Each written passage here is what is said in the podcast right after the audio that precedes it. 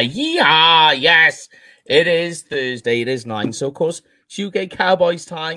And joining us this week, uh, hopefully he's not too hungover because I've seen them alien cocktails you were drinking. We got Kyle Youmans with us. How we doing, fella? Uh, I'm still recovering. I'm still getting there. So, uh, I mean, that's that's one thing I've heard about about you guys across the pond is that you know how to drink. So, I, I need to actually just take a trip over there next time. I took a trip off of a, a shorter pond. We just went to to to Mexico. I had my bachelor party. It was a ton of fun. But man, uh, yeah, I'm still I'm trying to catch up to you guys if I'm being honest right now. I know well, when you sent the message early and you were like, "Oh look, I've got my draft guide," which by the way we'll ask about when it's coming out, and you were like, "Look, I, so I'm not going to do the full show, so you just give us the safe word when you're ready to go." Which the safe word on this show is "eagle suck." So when you're ready, just, just give the word. Can I say that anyways? You can say it anyways. Okay, but yeah, cool. m- most people do anyway. But yeah, and when you sent it, I was like, mm, I know where I'm going to take this. I'm going to pretend that it's not the draft guide he's doing. He's still hungover. Uh-huh. I mean, he's saying it was his stag do. It's actually preparation for uh, Thanksgiving when we all come out. So. There's that too, yeah. Deal. That sounds good. If y'all are going to be here, then we, hey, we can we can make some time. We can have something happen, right? I I've I've spoken to Derek Eagleton about it. So so far there is nearly twenty of us coming over. Wow. Uh, that is from the UK, some from Canada. We're still in, in, in on the mainland Europe as well. So that's awesome. Uh, Good for you guys. Yeah. We're all coming over. We're coming to invade. Love it. Come on with it. Let's let's make it happen. I'll put you. I, I know you already talked to Derek Eagleton. I, will I'll put you on our podcast too. We'll make something happen uh, we'll do something for definite. And then uh, yeah, yeah, we're we, we, we're trying to plan like a UK Cowboys like night out as well. And Jamie's mm. given us the idea of what it is, and I'll I'll send you a message of it. It is really funny. Uh, it's hilarious, and if we can pull it off, it'd be great. So we'll get those uh, lime green cocktails on the go again with you, Kyle. Love it. Can't what flavor wait. was that, by the way? Death. That's that's what it was. yeah. Yeah. Really they, they call like, it they look they look nice. Yeah, they call it a hand grenade is is what they call it and it's like a New Orleans specialty.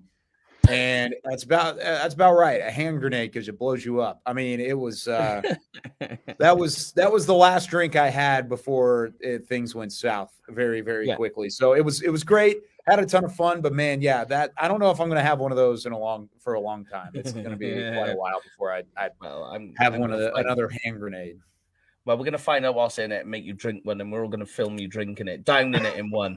I don't even know what's in it. I don't know if I could tell you. I really couldn't. I, I oh, it, you could taste the neon. Let's just say it that way. taste the neon. Yeah, all right.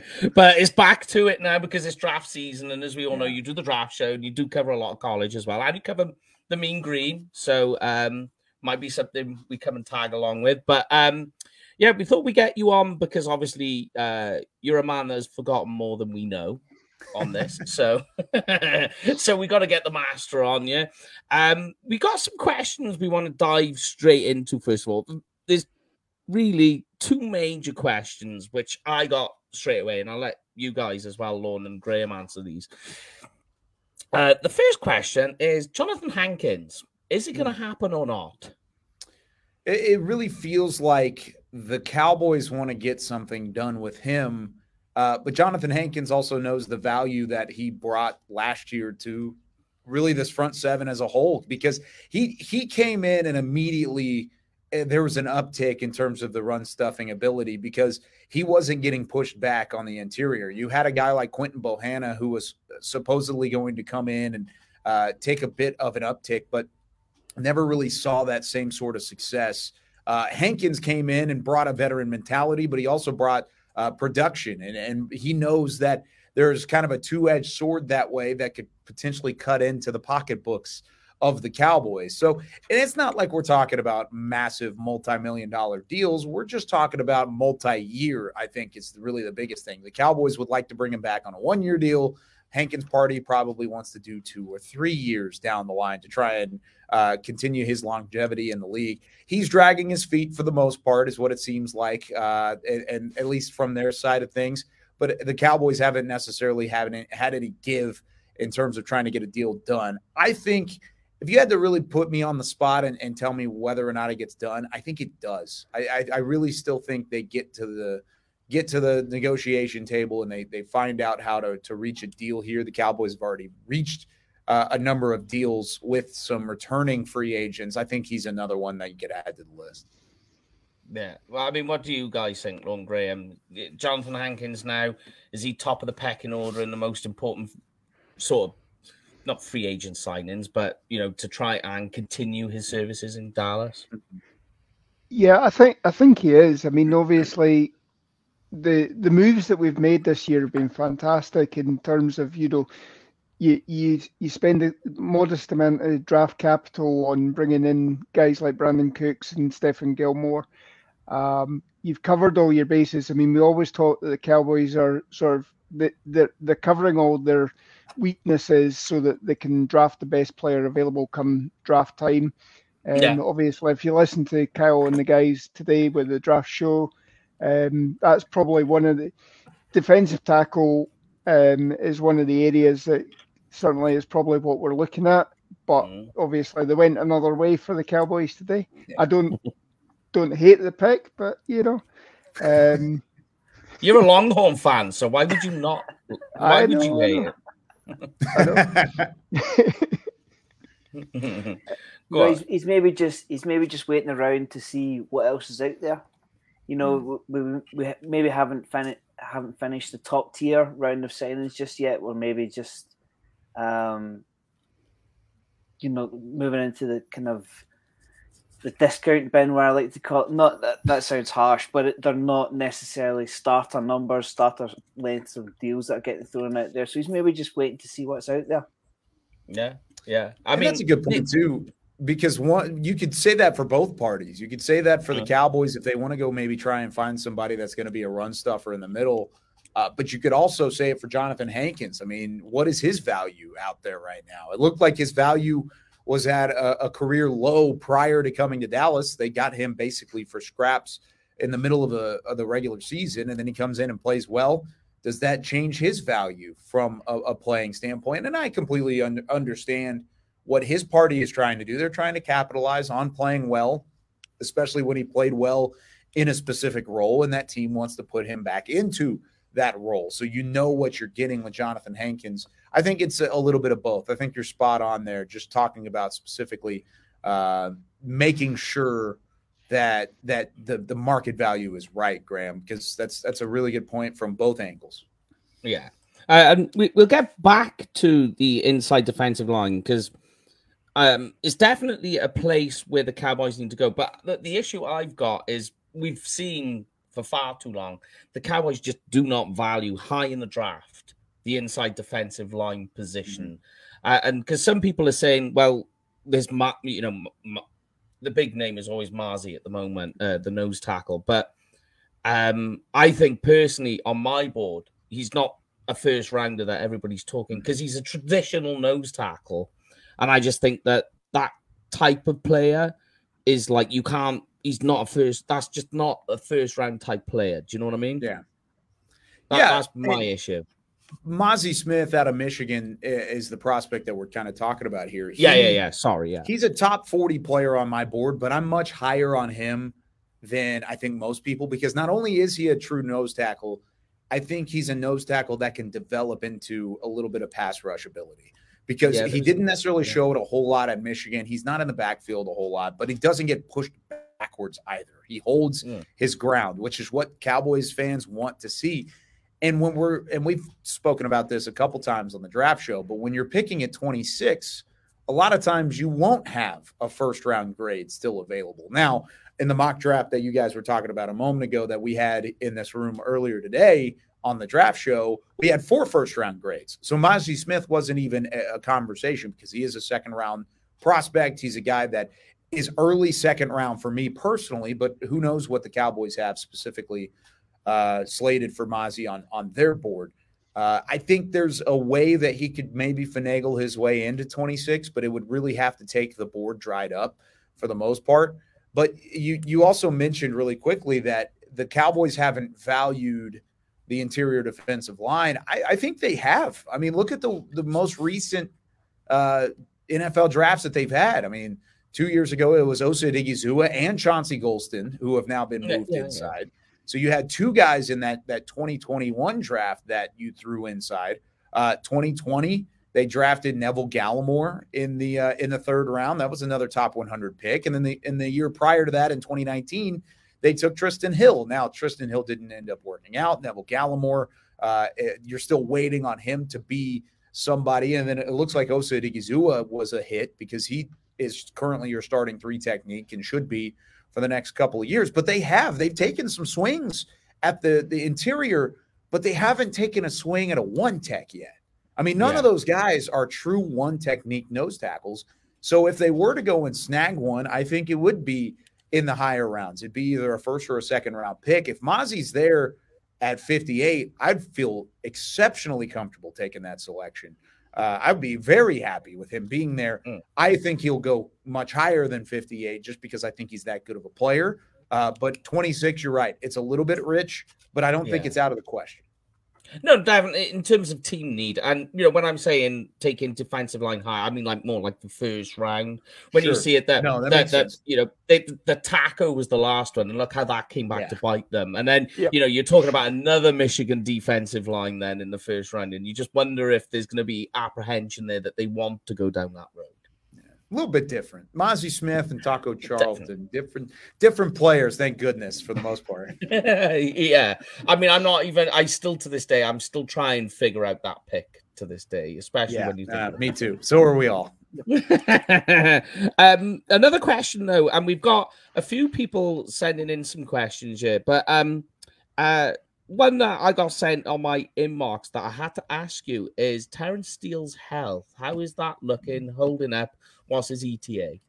Man, you know that one. That one's tough because, I mean, initially it was it was thought he's he's going to be good for training camp. I think he's still there. I still think he'll be ready for Oxnard, but for the most part, I, I haven't really heard a whole lot of updates. And usually, you'll start hearing updates post draft on these guys that are that are injured. But also with him being a restricted free agent, and the Cowboys thinking about putting either a first or a second round tender on him as a free a restricted free agent that that could really change things on how they view the injury. I mean and and it certainly could be uh, one of those those topics of conversation but i i don't have a, a, true update for you guys. I really don't. I wish i did because uh, i think the offensive line is a huge question this offseason i think yeah. it's something that that yep. the cowboys would want to upgrade if possible uh, if they're going to upgrade it, that would mean probably moving on from Terence Steele at some point. I don't think they're willing to do that at the moment. I think they want to try and find a way to do it elsewhere. Yeah. So um, there's a certain guy on this show right now who's right next to you who's very keen on offensive line in the draft. Um, so I'll ask you both this question: Who is your who's the main man if you had to draft an inside offensive lineman in the first round, who's the guy you would go to? Uh, my number one guy is O'Cyrus Torrence out of Florida. He's the number one rated guard, and and a lot of people have heard his name from the early going of the yeah. draft process, and and for good reason because he was a Senior Bowl guy. Uh, he's always kind of been at the top of the list. It's not a very good guard class. Let me just start by sure. saying it that way. It's not very deep. Uh, and, and, honestly, when Torrence drops off, it's probably Steve Avila, and that's it. There's a couple of other guys. Uh, there's uh, there's a couple of other guys that I think you could maybe take in the second or the third round, but for the most part, they're not going to be plug and play starters. If you're wanting a plug and play starter at the guard spot, it would be O'Cyrus Torrence, and he's not. I, I'm, he doesn't move the needle a ton for me, it's a mm-hmm. good pick if he makes the selection, but he needs to continue to lose some weight. He needs to show me some more athleticism.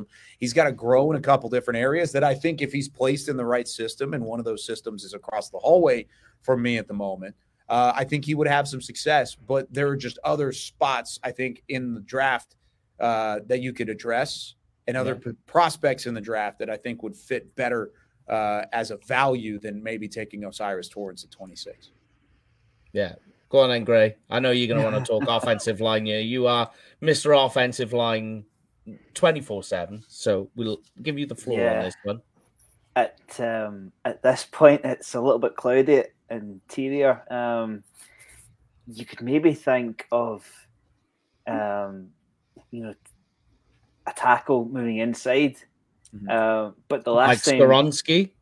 yeah, You're not going to get Peter Skoronski. I'm sorry. that's not happening. Yeah, yeah. You remember when I ran to the star and back a couple years ago? I would do the same thing with Peter Skoronski, and I've done that once already. I'm not going to do it again. So is that the run and the pizza party pick then? Sure, why not? I'll throw a pizza party. I'll send you guys a couple pies out there. I'll make it happen. But yeah, I- There's no way. I, I like where you're thinking though. I just don't know if they want to do it again because they did that with Tyler Smith last year, Graham. That's the same Yeah. thing. And, and you're going to have to do that again. You already saw that you're putting him out of position, right? Mm. Yeah, I mean, f- for me, my number one guard is Avila because of the Okay. flex. He's Uh, my number two. He's a good player. Yeah, I mean, because like if you uh, haven't, if you're undecided what you want to do with Biadasz, there's your guy right there. Then Sure. Yeah, and he's got position flex overall. I want to. I want to hear Graham. I didn't mean to cut. Yeah, you yeah, off, go on, buddy. Gray. No, sorry, Gray. didn't. keep going. Um, I mean, is it the case where you revert back to the original plan? You know, Mm. do you do you move Smith back inside? You play Tyron. Hopefully, Steele does all right. Um, but do you want to stunt his growth?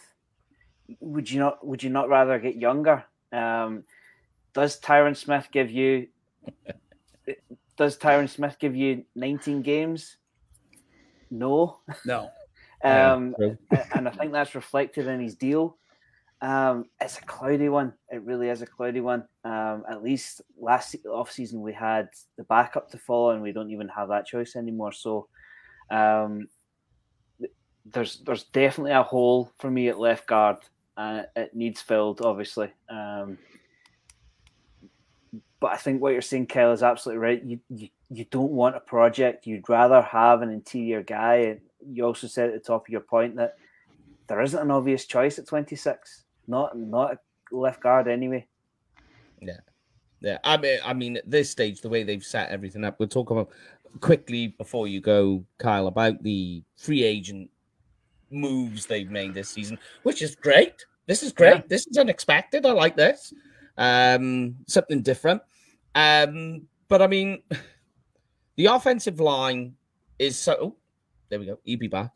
Um, is somewhere where they need to go. Second round, I'm with you, is more of a place. But the way they've set up with free agent is definitely the first round is more like um, just let the ball, let the ball, let the board fall to them at this stage. There's no need to move. Like before the Brandin Cook signing, I was a little bit itchy about um, because I can see a string uh, of wide receivers coming off before the Cowboys got to pick Sure. um, when you look at it. And I was a bit worried. And I was thinking, well, at this stage, if that's the case, they're going to have to trade up because otherwise you're going to miss on some of these guys. Now, now the way I see it is you just let it come to you now. That there's no need to move at this stage. But um, free agent moves. Does the Schultz loss to the Texans mean they need to look at tight end in the first round, Kyle? I don't. I don't think it means they have to. Does it mean that they will? Yes, I, I think they're very much so honed in on a potential with Dalton Kincaid. Uh, I think they like Luke Musgrave's ups, upside. Kincaid from Utah, Musgrave from Mm. from Oregon State.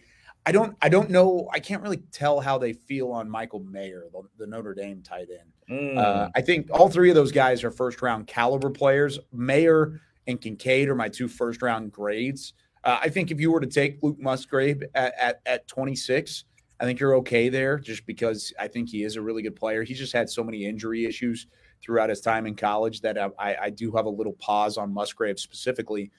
But if if you're going to look at tight end, you've got probably three rounds to do it. I, Yeah. Kind of like what I was talking about with offensive line and in the interior of the offensive line. I think it's quite the opposite with tight end. I think there are three really good tight ends at the top of this draft. And then I think there are multiple guys that'll make it to you uh, in the second and the third round, like a Sam LaPorta from Iowa, Darnell Mhm. Washington from Georgia, who I know has a little bit of first round buzz, but for the most part, I think he's a second round player. Uh, Tucker Kraft from South Dakota State, Luke Schoonmaker from Michigan, who I know the Cowboys have uh, had conversations with, and then Cameron Latu from Alabama. There are th- four or five guys that could make it to the second or the third round where you are picking late in those rounds to where you come out and you're able to make a, a selection there and add them to the fold with a Jake Ferguson who you hope takes the next step. Add him to Peyton Hendershot, who you already feel like you have a steal of a signing with Peyton Hendershot. Add them to that room and then make things happen from there. I would love I would love a fit of Michael Mayer here. I love Dalton Kincaid as a prospect. He's my number one overall tight end prospect. But you want to you want to run the ball like Mike McCarthy's trying to talk about. You want to get somebody and, and pave the way for for running the ball efficiently. Go get Michael Mayer. That dude's six Yeah. foot five, two hundred and sixty five pounds. He is a mauler up front. Mm. I think he's a really good fit to what this team wants to do. He's a far better blocker than than Dalton Schultz ever was. He is a much better blocker right now than Dalton Schultz is. I think he's got a, a lot of upside to potentially help this offense. I just don't know how much they love that and, and how much they want to maybe invest. I think they would rather take the upside of a receiver at tight end, much like a Dalton Kincaid or a Luke Musgrave. Yeah, I mean the issue for me in both of those, the bit that scares me is obviously with Musgrave, is just there's just very little production when you look at it, and I know I know stats stay in school, but when you look at it, it's still scary to look at. There isn't that much there for the type of player that he is. And he missed he missed a lot of time too. Yeah. That's the other thing is he had two knee injuries during his time at Oregon State. So not only did the production lack, his production was great when he was healthy because mm. that is the type of player that he is, but you're taking a chance on can he stay healthy? And I mean, some of the best tight ends that have worked out in the NFL entered the NFL after being injured. I mean, look at uh, Rob Gronkowski. I mean, that's the most recent one that comes to mind. Came in injured, had a back problem, slid to the second round out of his his collegiate career at Arizona. Where did he end up? And now he's going to have a gold jacket, no doubt about it. One of the yeah, tight ends to ever play the game. So I, I'm not saying Luke Musgrave take him off your board because he has some back or he has some knee injuries. I'm saying keep that in mind whenever you have two other guys like Dalton Kincaid, who also is dealing with a little bit of an injury, or yes, that's right. Michael Mayer, who's a well-rounded tight end. You have a couple other options. Yeah, because I, I mean, like the other one that got brought to, uh, because I've been a big Dalton Kincaid fan, right? I have been, Yeah. I, and I, I, it's on my Twitter, so it's out there. but I got shown something that was quite interesting. I don't know if you've noticed this, Carl, but have you looked at Dalton Kincaid's stats on when he's against defenses within the top 100 and outside of the top 100? Hmm. okay, no, enlighten me. Enlighten me. but take a look at it. That all the games where he has um big games where he's scoring touchdowns and Mm-hmm. is on good receive, all defenses outside the top 100. When he's Okay. within, he has a bad game, and I, it's really noticeable too. And I was like, oh wow. Now, obviously, there needs to be some more context because I don't know what's happened in those games or what the rest are. But if you go back and take a look, take a look at it, just I'm in black and white, when you take a look and you go, oh, wow, this is interesting. I Yeah. haven't seen this before. And it was quite a sneaky one. Um, Yeah. But in terms for everybody, yeah, I'll ask this question Dalton Schultz, moving on, does that make everybody sad or are we happy? Or somewhere in between? I just Uh, I go back to the offer that was on the table. He had a, he had a huge offer on the table, gambled, didn't pay off, and he now finds himself with another one year deal. It's another prove it deal. So he's on his second prove it deal for two years in a row. Um, he obviously had the huge playoff game, um, but it, it simply just wasn't enough. Um, and I think with with the emergence of Hendershot and Ferguson, it it almost said to the Cowboys, "Well, let's see what we've got in these young guys. Why do we have to go and pay nine million dollars to keep somebody that we're not too sure about?" Um, I think if they were sure on him, the the offer would have come back out again. Um, but he, he, it wasn't a season long presence for me anyway. Um, I mean, I like the previous question was tight end in the first round. I just go back to the Kyle Pitts pick. Kyle Pitts was going to be he was going to be 1500 yards and 12 touchdowns every single year at number 4 and it just simply hasn't happened. I think you can make do with with tight end. Um, and I kind of want to see where Ferguson and Hendershot can take this. Okay. Yeah, I, I agree. I mean, the whole thing is kind of short-sighted by their agents that you know they should have looked at who was likely to be coming out this year. And I mean, okay, you've had a couple of tight ends that have absolutely exploded on the scene this year, but you should have been looking at the talent that was going to be coming out this year and said, right, if you stick to the one-year deal, you're going to be hitting free agency at the same time as these guys. You're going to be hitting free agency the same time these guys are coming through on the draft as well. The market's not going to be there unless you absolutely ball out and have 100 catches or something like that. And that's not factoring in for injuries as well. Now, you know, he did have injuries last year. You weren't expecting much of Ferguson and Hendershot, but, you know, Ferguson's been according to Travis Kelce, Ferguson is the next version of him. Um, mm. you know, that's big boots to fill. But you know, if he's if he's even half of Travis Kelce, great. Um, so I, it's it's sort of been short sighted by Schultz, and he's he's paying for it now. He's having to take a one year prove it deal.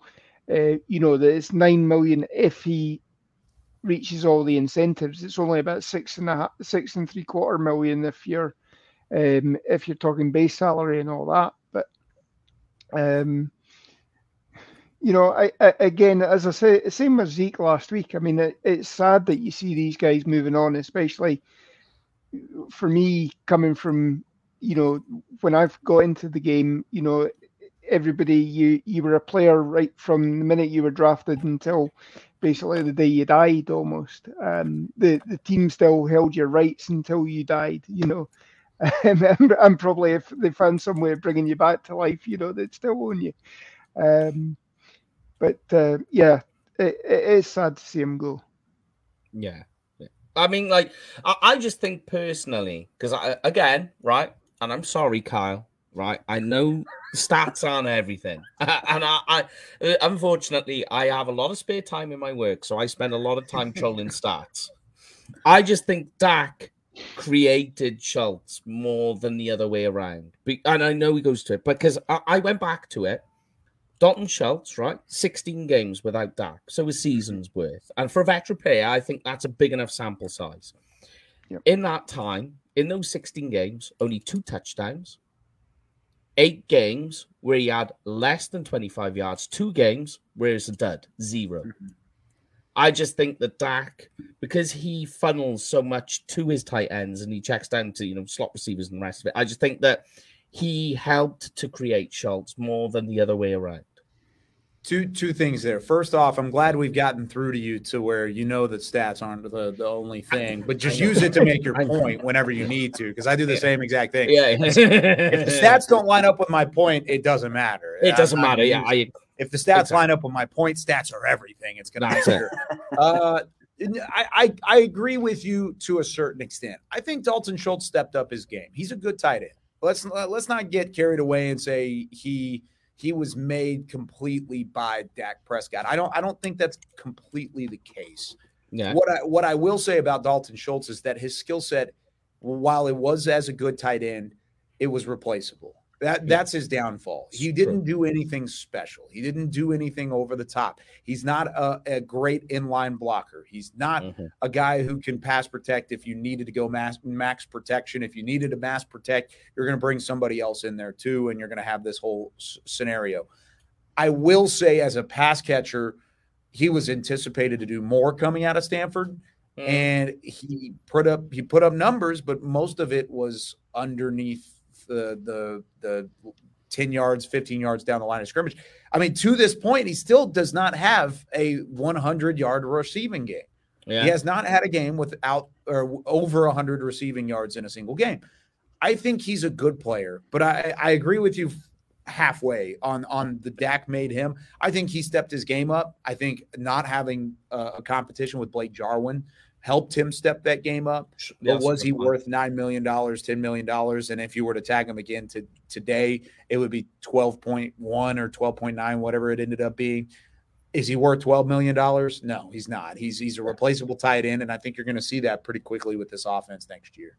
Yeah, that's for sure. And um, he, he just can, joins. Can, sorry, Mike, if I can just yeah, jump go on, in. Ray. Go on, man. Kel, is there, is there any conversation with Blake Jarwin that you, that you know of? Uh, like for him to come back? Yeah. No, not, No. no, No. not that I know of uh, specifically. I don't even. I don't know if he's technically still working out or in the league or, or where he's at. He's kind of been MIA the last couple of years, but no, I haven't. I haven't heard of anything yet. I'll check Yeah. on that though. That's not a bad idea. I think there's still there's still a sort of cap charge on if you look at over the cap. There's still something on that, and I, I've queried it before, and it's it's something like in some sort of in, injury insurance policy that Mhm. or claim that he's made. Um, so we are still getting hit with that. It's I think where last year it was two million plus Wow. what whatever was written, uh, whatever his signing bonus was. It's now only about two hundred thousand, but you know it's still a.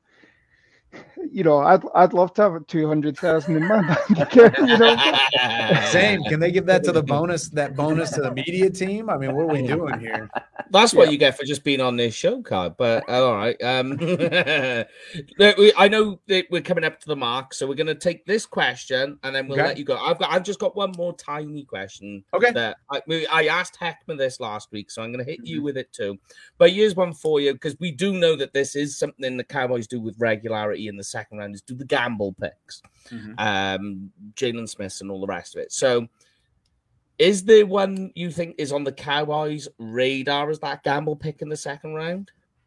Ooh, that's a tough one. I'm looking through my draft spreadsheet right now. I'm just trying to find a some- name that I would I would classify. smart listeners, smart listeners on. Yeah, this. no, that's a really, really good question because you're right. I think there are, there has been in the past gamble picks. I mean, even you could say. Sam Williams last year. I mean, he was a guy that had some questions off the field, and they ended up making the decision to draft him in the second round. They got lucky, and the guy they Mhm. wanted outside of Sam Williams was there in the third too with Jalen Tolbert.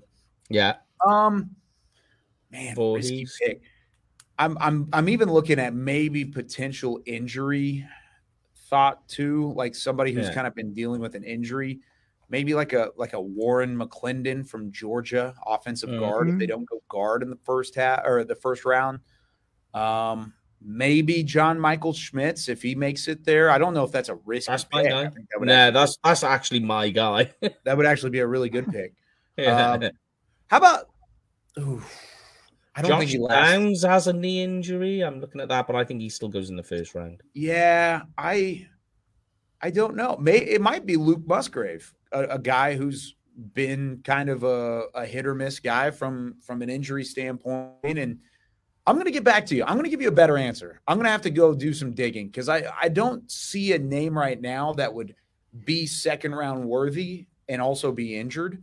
Uh, Hmm. It's either these first round guys that are going to be early second round, late first round guys like a Dawand Jones, not an injury guy, but he's just such a freak uh, that it would be there.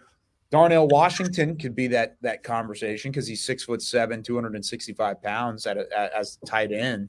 Um, but yeah, I don't I don't have a great answer for you there. That's a fantastic wondering- question. I'm wondering if maybe like a guy like Cody from North Dakota State. I know he's Yeah. not injury or whatever, but I'm just Mhm. thinking, you know, like a, an FCS school. I know, like I've been told this is we need to stop thinking of North Dakota State. Yeah, don't do that. school. yeah, Yeah, Um, don't, but don't do that know, one.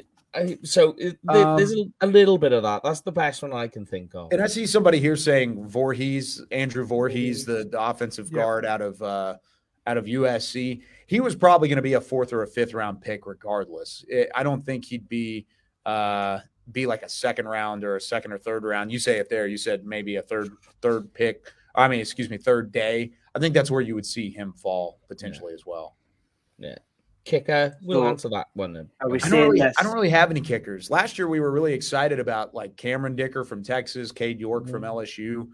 I don't, I don't really see a ton of those guys popping up this year.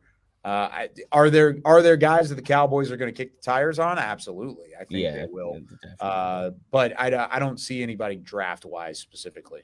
All right. So are we saying the second pick isn't going to get packaged to go and get Skoronski? No. Oh man, that'd be nice. Maybe. Um, are you are you playing him at tackle or are you playing him at guard? Where are you, where are you going to put him? Skoronski's a guard. We'll see how Tyron is first. See how Tyron I I don't know, and, and I'll, I'll say this: we're all friends here, right? Like we're Of all course. we're all friends. This is a safe Yep. space.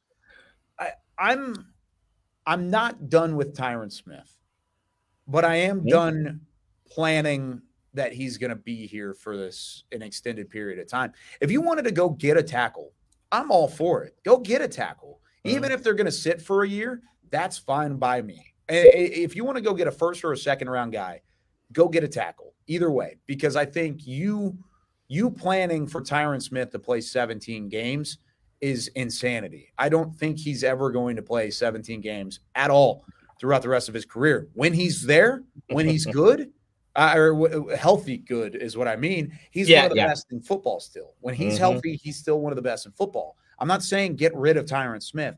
I'm saying have a backup plan because it's we've Yeah. seen it year after year after year. They have to scramble and then oh no, here's Tyler Smith, here's uh here's Connor McGovern. And sometimes your initial backup plan, like moving Tyron Smith over, or excuse me, Tyler Smith over to fill in for Tyron, that's great. But then what are you doing with the rest of your offensive line? That's where I want to have a backup plan Hmm. because right now I don't think there is one up front. And that's something that I think could derail this whole thing. Doesn't matter who you have at wide receiver or tight end or quarterback. If your offensive line can't block, you're going to have some trouble. Yeah, and that, that that's this is a big downfall here is Tyler's development issues Sure. Yeah. It- because what that's he was so him. good at tackle. He was so good at tackle. But Yeah. it, kind of like what Graham said earlier, if you keep moving him inside, I mean, how much growth are we going to have? Because he's a project at, at guard. Uh, Mm. I saw somebody earlier was like, you think we thought Tyler Smith would be a project. He is a project when you're playing him at guard. When you're playing him at tackle, he may be your tackle of the future. And he's going to play there for a long time to come, but you can't keep putting him at guard if you expect him to really continue to grow there as well. Yeah, Yeah, I, th- I think you need to start putting some uh, capital into the offensive line anyway, because you know Zack Martin's coming towards the end of his contract.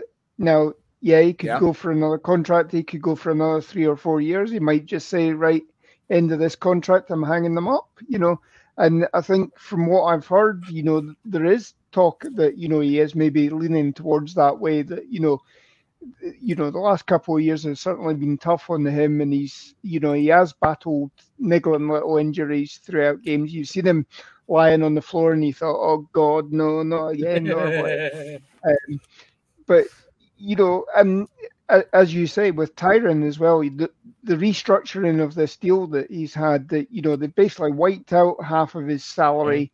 He's on a three million base salary this year, and then he gets a million for every five percent from fifty percent. You know that just goes to show how, uh, and it's not showing up on his cap hit at the moment as a likely to be earned uh, bonus. So that just Yeah. shows how much we haven't been able to rely on him. So.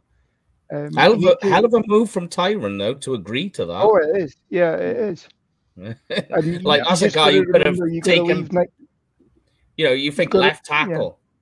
Sorry. you got to leave nine. You've got to leave nine million for next year when we when he plays over the ninety percent and we win the Super Bowl as well. You Oh yeah, that'd be great. yeah, Yeah, yeah. no, that makes sense.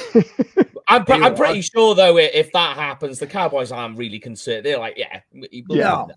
if if that happens, we'll make it work. Uh, I'm okay with Yeah. it. But are you going to plan for that to happen? No, you're not going Yeah. to. You got to have some sort of contingency, some sort of backup plan. Yeah, but um, I know we took him more of your time than we said, so I'm going to leave you with this final question. I asked Hackman, uh, we asked all the guests who come on. You are now the GM of the Dallas Cowboys, Kyle. So don't forget us when you're there. By the way, and you've got that big office. Uh, uh, the Dallas Cowboys are on the clock at pick 26, and you're making the call to the phone downstairs. Who is Kyle Pitts taking? Uh, Kyle Pitts? Who's Kyle Youmans taking? Yeah, who is Kyle Pitts? Yeah, Who's trading? Kyle Pitts? Are we making a Yeah, trade? No, Hey, I'd be all right with that trade. depends depends on what I gave up to get him. Um, yeah, yeah, yeah. who's available for me? Is this just It just- anybody or most matter. likely? It's it's just a yeah. I, I'll tell you, Heckman checked. Oh, checked. God, what's wrong with me tonight? Heckman picked Joey Porter. I would love that. Um, I'm not. I'm not sad with that. I think uh, I'll go with the likely and, and not likely, but mo- more likely. I, I'm still all I'm all aboard the Bijan train. I, I think he's the number Oh. he's the number seven player on my board. He's the number number seven player on my board right now. There's no way any other position group, and, and if they do, that'd be great. There's no way that any other position group would have a player that's a top 10 player available at 26. And with the way that they've kind of covered their bases for the most part, they need a defensive tackle and they need a linebacker in free agency to really make it a true BPA draft. There's not Yeah. a linebacker and there's not a defensive tackle at 26 that I would take anywhere close to Bijan Robinson. Give me mm-hmm. Bijan. Let's run the ball. Let's have some fun offensively. You can have him and go back and forth. I'm here. I, I'm I'm all for it. If you had asked me this three weeks ago, I probably wouldn't have said Bijan. Now what they've Mm. done in, in the offseason so far, adding a wide receiver, adding a corner, adding some talent throughout, and bringing back what they have. Give me Bijan and let's run the ball, baby. Let's make this thing happen. If he's gone, which I've been told by a certain group that he's not making it past twenty. If he's gone, then would you be okay with Jahmyr Gibbs? Yeah, I I would pick Jahmyr Gibbs at at 26. Yes. Would I would I rather do that? Is it a lock? No. It- it- that's Yeah, kind of yeah. what I'm trying to say. Is it a lock that it's Gibbs? No. I would probably take somebody else there. Maybe go get uh, a corner, go get uh, offensive lineman. But is if it dries up and Gibbs is gone and Robin or excuse me, and Robinson's gone and Gibbs is available, I would I would consider it. I really would. Yeah, definitely. Um, I, I just with Gibbs is the pass blocking, but he fits a West Coast offense, which is what Mike McCarthy's trying to go to. Yeah. but uh, we will because you've got your very important draft guide uh, to do and to take some aspirin and what have you to help with a hangover. So we're gonna let you go, mate, and thank you very much for joining us. I'll speak to you offline, and we'll uh, try and get you back in before the draft. And don't worry, it won't be a twenty-four hour show again. I was about to ask, are you going to do your 24 hour show again? yeah. Not going to do it. Not- Some people still recovering from it. Oh, man, I, feel you. I feel you. Well, yeah, I, I appreciate you guys as always. Yeah, let me know anytime you need me coming back on. I would love to. And, and of course, we've got a lot to talk about with the draft. If things have changed over these last three weeks as much as they have, imagine what it's going to be over the next five weeks getting ready for the draft. So, Yeah, yeah, we'll, we'll have plenty to talk about. Let me know. I'll be happy to come on. Beautiful. And just Thank before, much. Just before you do go, Kyle, if we don't speak to you before, best of luck for May. Yeah. Sounds good. Thank you so much. I really appreciate that. I really do. All right. We'll Thanks, speak to you guys. again, mate. Thank you. All righty. Thanks, Kyle. There it is, baby.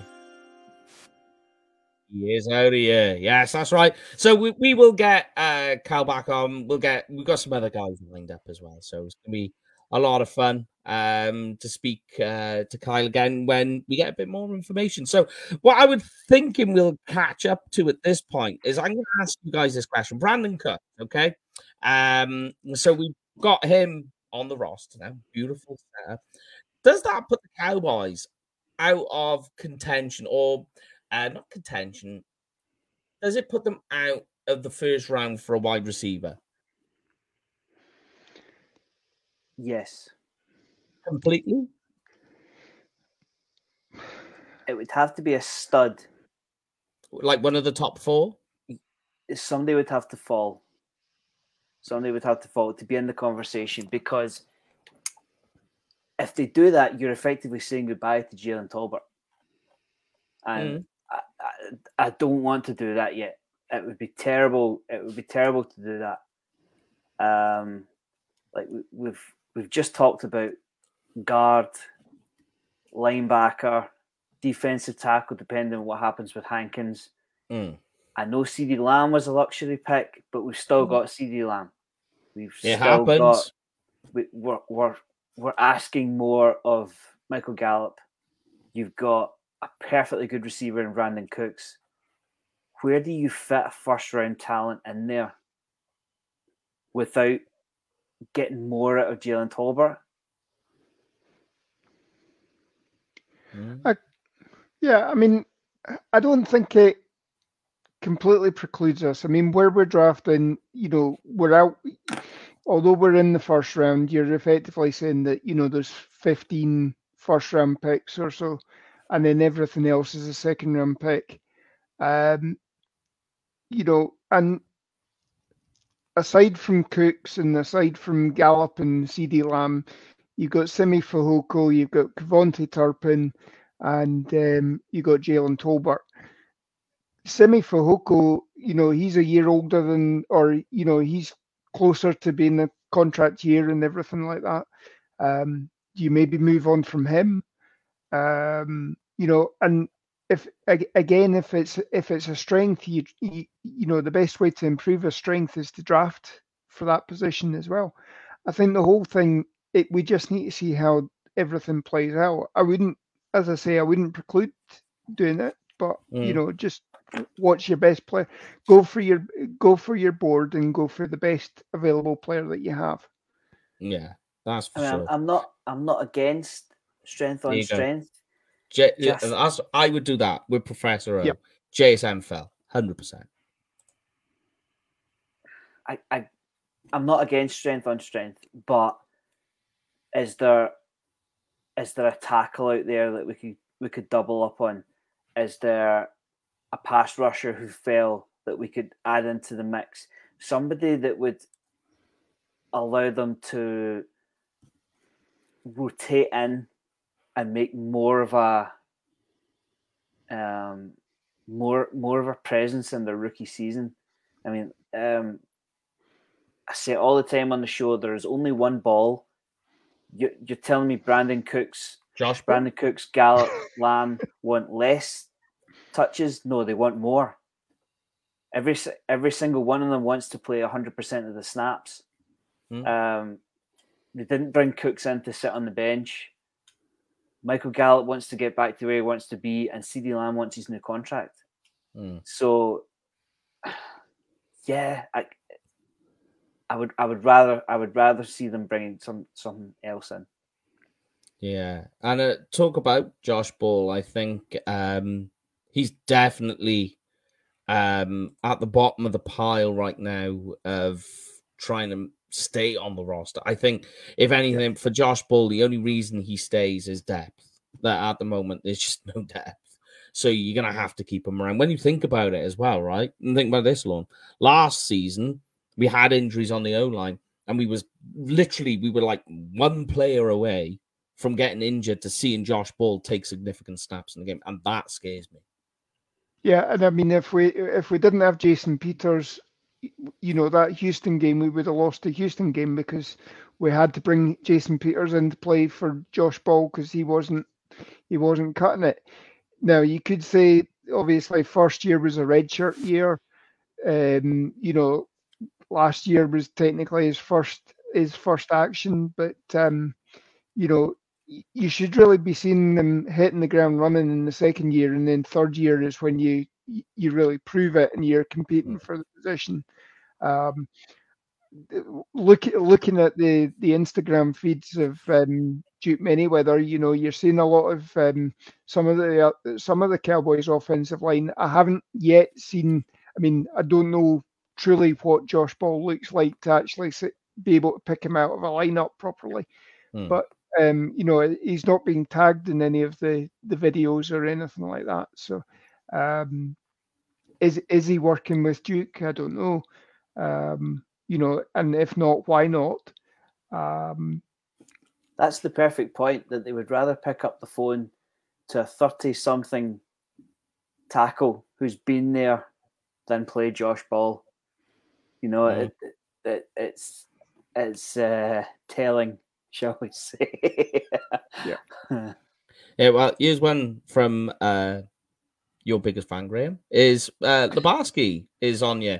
So who are you guys taking? I'm going to tell you now. If this was the situation where it's Bijan, JSN, or Nolan Smith, like Professor O said, he if JSN's a running up to the podium, I'm doing the same thing if Nolan Smith is there. I, would really, I'd have sleepless nights if this was my, I, yeah. Was my triple. It option. makes you, it makes you wonder what's happened before all these picks for this situation to come up. yeah, I mean, Nolan Smith uh, as a bookend to Micah Parsons. You can have yep. one of them on the line. You can have one of them as a sort of off-ball linebacker. Yeah. Stroke, stroke designated pass rusher.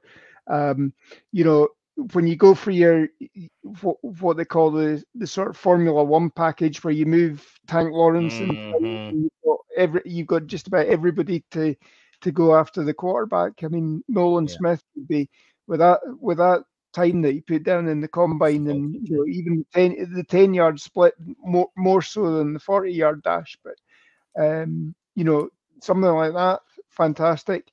Um, JSN, I mean, obviously his pro day uh, the other day, you know, four four eight, I think he was for his forty fast, you know, handle that as well.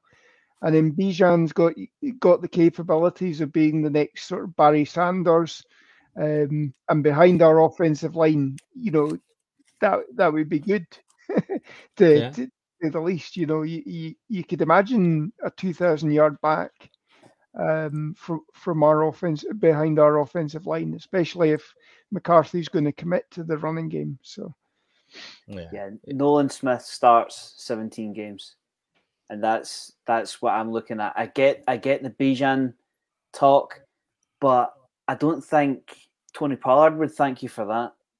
It's like, well, have you just drafted my replacement? Am I here for the one year and that's it? Because you you bring in a first round talent because you want them to be a stud. Yeah. And he would be a bit part with Tony Pollard. So yeah, it's Nolan Smith for me. I'm not thinking twice. Uh, Nolan Smith, but then him with with with Parsons is like, you know, like the, that situation is a one ABC. Yeah. But if I'm gonna say who the A is, I'm saying Nolan. But it really doesn't matter. It's all interchangeable at that stage. Uh, I'll tell you another angle on that. If if those are the three choices, the phone starts ringing. Oh and yeah. They, may, they maybe oh, yeah, move yeah. maybe move down to 31, 32, 33. There's no 32. There's no oh right. I see what you mean. Well. So you're going you're coming into the second, okay. Yeah. Yeah. yeah. It's possible. I mean, yeah, you could definitely change you know, you could definitely trade down with that. That's for definite. But let's go though on to some other things that um Rico Dowdle running back. He's coming back. Um, I know he's just been on a slew of injuries, so it's kind of held him up. But we have seen him in the preseason games come in and do some work, and it does look good. And yeah. when you look at it and you look at what's behind Tony Pollard, that I know we got Rojo as well. Uh, that was uh, an interesting signing. Some people quite upset about that. I'm just like, look, just take it for what it is. The guy's got two Super Bowl rings. I know that isn't everything because apparently Super Bowl rings only matter to quarterbacks, but it's quarterback stat apparently. Um, we're not going there again. We're not having this argument again. Had an entire show on this, but um, I know we got the Rojo in, but I think with Rico there as well, you know, picking up a little bit of depth with the West Coast offense, though, right? Uh, and what they're looking at do you guys and everyone at home as well tell me what you think does rico dowdle fill a sort of a like it's kind of awkward how to look at it like as a fullback role to complement the, your lead running back I think he does. I mean, and I think he will certainly take Zeke's position if you're talking about needing to punch it in from the one yard line. Mm. Um, you're probably looking at a bigger back which um, you know Dowdle certainly is. Um, he uh, he's still young enough, you know, depending on how he's re- recovered from injuries and all that. He's still young enough that you've you've probably still got the explosiveness that he's shown in in preseason games. Um, and shown as a kick returner as well. I mean, if you remember, he had that that long kickoff return for mm-hmm. uh, for give us a touchdown actually as well. So, um, uh, you know, he, has got value there as well. Um, but yeah, I think you know he he certainly again it's he he's got the ability to catch coming out the backfield. He can block as well to some degree. Yeah. And yeah, he could be that Tom. You know, if you want to compare him, somebody like Tom Rathman back in the 49ers of the 80s, when, when you Yeah. are talking the original West Coast offense. Yeah, I- yeah, I know yeah, though, the the West Coast offense is kind of expanded now. If you consider that, you know, uh, Andy Reid and the Kansas City Chiefs are still technically a West Coast offense, but it's you know they they've changed that up because of the the the personnel they've got. Um, yeah, That's for sure. And just to answer this question, Labarski, I've got Dante Fowler's contract. It's one year uh, contract, 4.2 max. Uh, against the cap this year will be three mil. So just to add that in. Uh, so that that came in actually just before the show. Um, but yeah, uh, Dante Fowler, that's an interesting one. A lot of uh, keeping a lot of first round talent around in Dallas at the moment as well. When you think like with Stephon Gilmore, they just seem to be trying to suck all that up at the moment. Cooper Rush is staying. I think that's kind of important as well. That means all three quarterbacks from last year are back again for this season. That surprised Uh, me. Did you? That go surprised me. I, I'd have thought that Sunday would have. I thought he'd have been a high end number two. I, I mean, you see, there's some ridiculous numbers. Uh, backups going for five, six million dollars. Um. I'd have thought Cooper Rush would have been one of them, but he's never been. He's never been a long term starter anyway. I mean, Yeah, the thing I is, is go go on, go, go on, Ron. You're probably going to say my point. So here, Well, the, I mean, obviously, you know, when free agency started, you know, there was the talk that he'd likely hook up with Kellen Moore again because Kellen Moore at least was able to scheme for Mm. his abilities and to be a five and one starter, as DJ Dog's Mm, saying there. You know, yeah. that that should that should have pricked a lot of people's ears up. Yep. Yeah. Um, you know, and he should have been, you know, okay, you're looking at what Baker Mayfield's making, going, uh, moving on, and all that.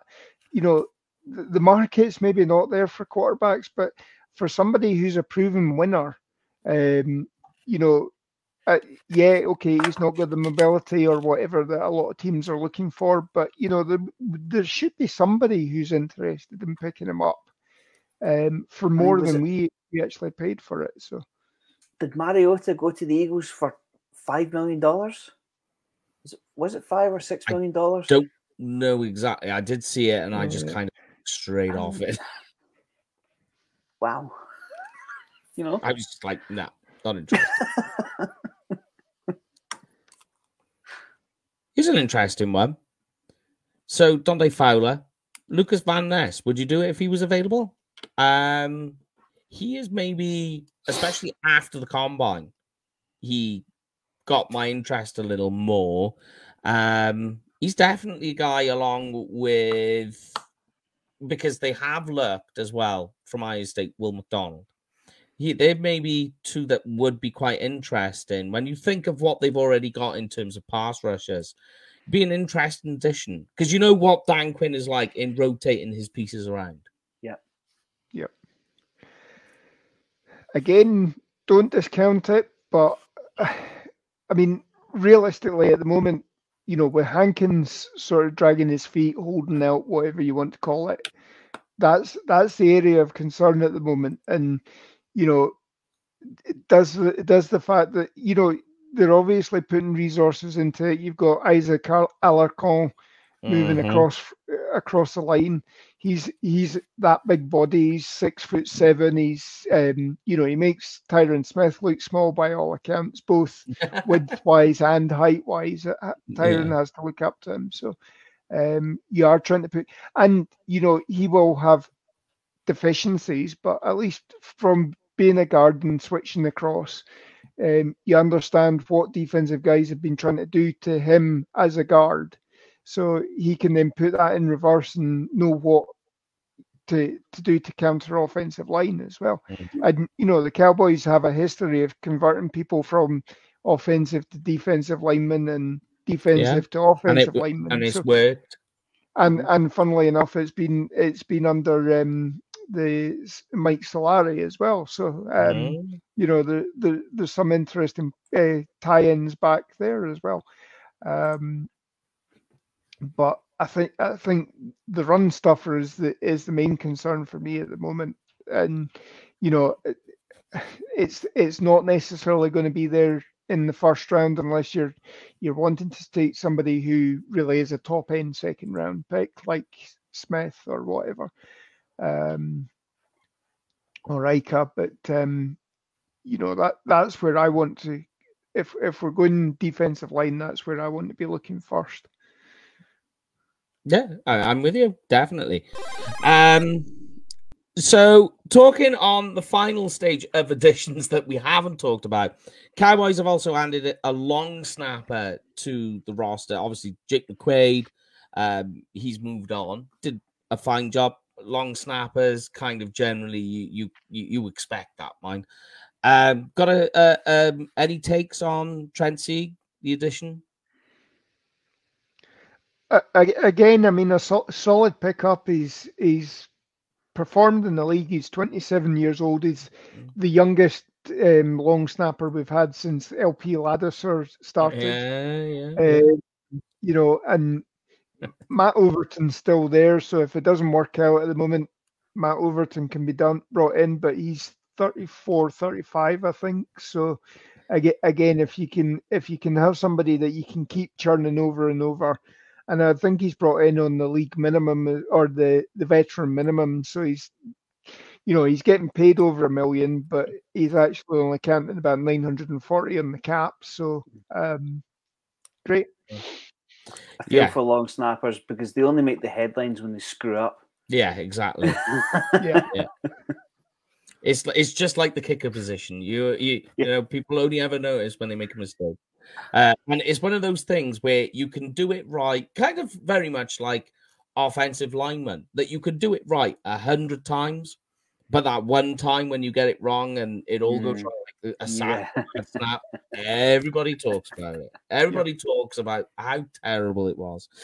Uh, so yes, um, we will leave that one there then, and we'll end the show on that note, on that bombshell. So we'll go through quickly the uh go through the ads and everything, and we'll let everybody get out of here. So because Graham has come back, because he's been long gone, there's been some people calling for your name, Graham. Some people have been having withdrawal symptoms because of it. I uh, appreciate uh, that. so we're gonna let you hit this. Give your beautiful voice out there to the people, please, mate. So if you're planning to go to that game, make sure you you uh, go along to the game with Cowboys Experience. They've got meet and greets, they've got stadium tours, they've got game tickets, tailgating, and much much more. The guys that have uh, who are on the show who have booked with Cowboys Experience rave about it. I know Paul had a great time last year. I think he met Sam Williams and who was the other player? Guys, help me out. Micah Parsons was there. That, there was quite yeah. a lot. Novacek was there. Ed, Ed Novacek, Ed Tall Jones, I think, Ed was there as well. Yeah, yeah.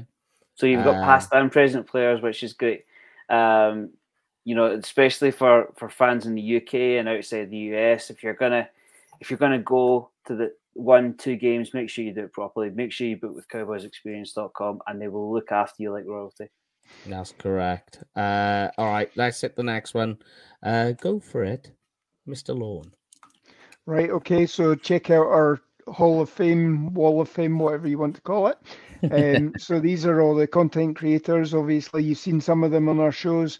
So you got Kyle, obviously from Talking Cowboys and the Draft Show. You've got um, Derek Eagleton from the Break, hanging with the boys, blogging the boys with obviously Paul and Mike's making more and more appearances on that, both on the website and on uh, podcasts as well. Uh, you got Big James, uh, Big Game James, Pick Six Sports, Skywalker Steel, Cowboys fans only, Cowboys can fan.